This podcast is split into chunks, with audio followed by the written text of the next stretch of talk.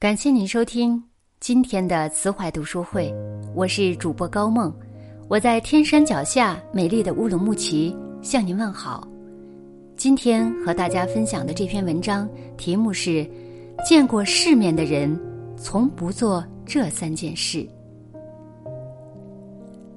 上周和几个好久没见的老同学一起吃日本料理，刚上菜，留学归来的李小姐就指着桌上的芥末愤愤不平地说，这家店不正宗，连用的芥末也是辣根仿冒的，真正的山葵才是芥末，颜色会更淡一些。席间她不断给我们科普日本料理的标准，哎呀，我在日本吃的鹅肝可不是这味道。大家面面相觑，一顿饭变成了他个人版的吐槽大会。小刘却很羡慕，悄悄凑到我的耳边说，他呀到处飞，自然比我们见的世面多，我们哪懂吃顿日本料理有那么多的讲究，他是见过世面的人。听到见过世面这四个字，我不经意地咳嗽了两声，这种搔首弄姿，有点墨水就急着夸夸其谈的人，怎么就被标签成了见过世面？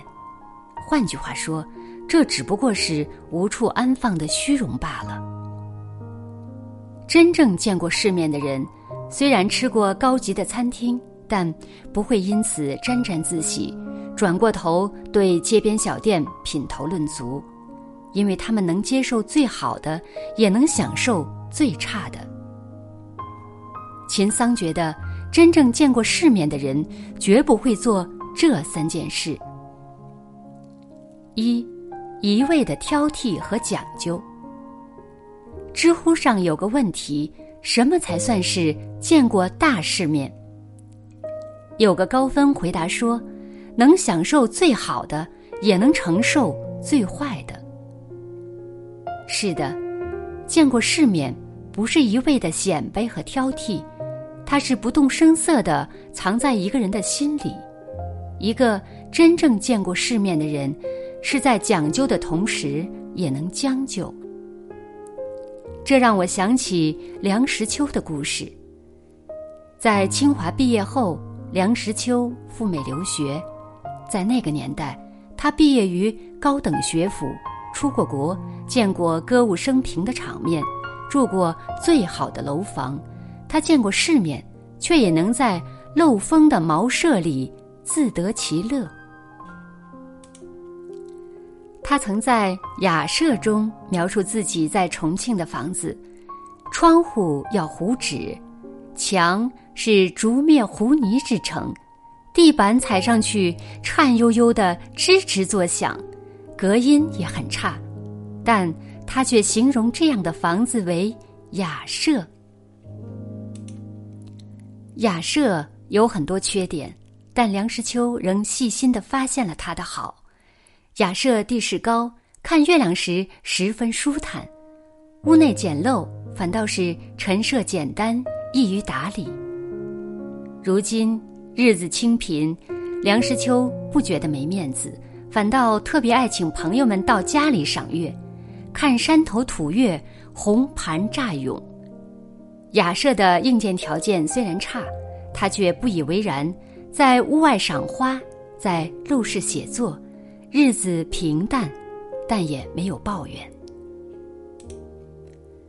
真正见过世面的人，正因为看过世间的无常变化，更明白适应是唯一的方式。他们可以把讲究当成日常，也可以把将就的日子过成诗。反观我们的生活，有人曾经拿过一手好牌，被推出去重洗后就怨声怨语，吃惯了珍馐便嫌弃粗食，住惯了洋楼席梦思，就对陋舍茅屋嫌弃万分。这不是见过大世面，而是一身公主病。真正见过世面的人，是身处顺境，他能享受最好的，能讲究；而身处逆境，他能承受最坏的，也能将就。二，沉溺在难过和不堪里不能自拔。生活不过是好坏参半的素材，却被我们过得千差万别。区别在于如何面对那些让我们倍感失落和不堪的事情。那些历经风雨、见过波浪的人，往往明白，踩到狗屎别回头，往前走。在电影《穿普拉达的女王》中，天桥的主编米兰达是位雷厉风行的女魔头，她是时尚界的顶尖人物，她自信、从容，夸张一点，甚至可以用走路带风来形容。她活得精致，时刻保持自己端庄的仪态。她在工作中做到了行业顶尖，一路荆棘，一路走来。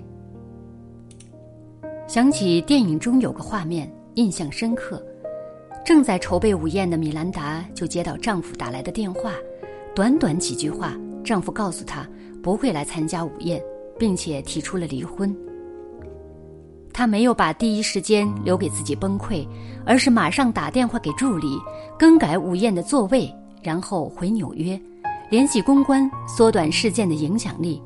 她冷静地处理了整件事，唯一的皱眉是她担心她的两个孩子会因此难过。当事情已经到了无可挽留的地步，清醒的接受，不是冷漠和不在意，只是见过世面的人更加明白，对于那些无法挽回的人和事，就别再执着。谁都有不堪，有无法回头的往事，耿耿于怀，除了给自己添堵，什么也做不了。就像喜剧之王中柳飘飘对伊天仇说，看前面漆黑一片，什么也看不到。伊天仇却回答，也不是，天亮后便会很美的。那些离开我们的人，无法挽回的事，就当作断了线的风筝，不必追，更不要回头。你只需要大步流星地往前走，生活会慢慢变好的。三，强迫自己宽容一切。很多人觉得见过世面的人就是要宽容一切，对一切都保持慈悲。其实不然，真正见过世面的人，往往活得温柔但有力量，原谅该原谅的，放下该放下的。岳云鹏第一次上春晚后接受采访时就哭了，不是因为激动，只是觉得心酸。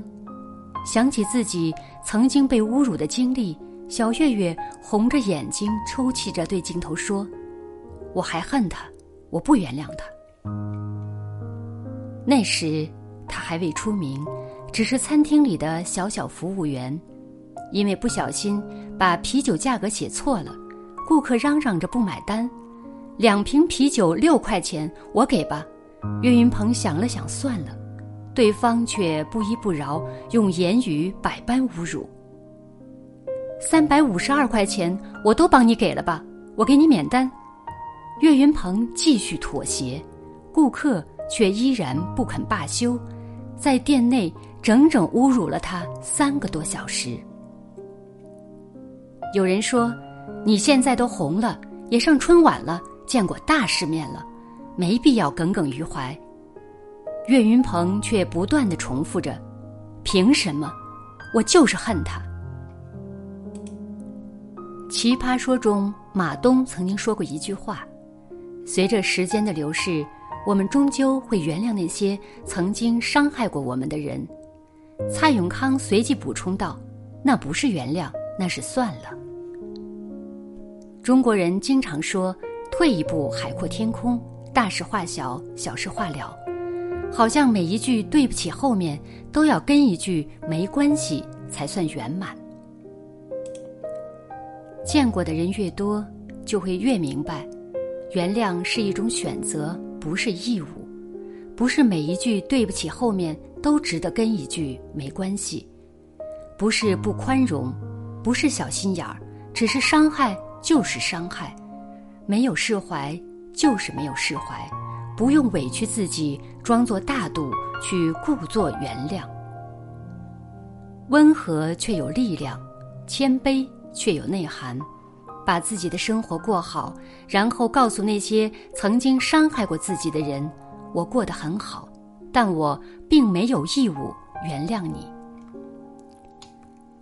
真正的见识总会在人群中散发不一样的气质，面对不完美的生活能坦然自若，面对糟糕和不堪可以从容不迫，放过别人，更放过自己。愿你我都能摆脱平庸无趣的生活，用不一样的格局经营自己的人生。感谢您收听今天的分享，如果您喜欢这篇文章，欢迎在文末点赞或者写下您的留言。更多好的文章，欢迎大家关注慈怀读书会。我是高梦，我们下次再见。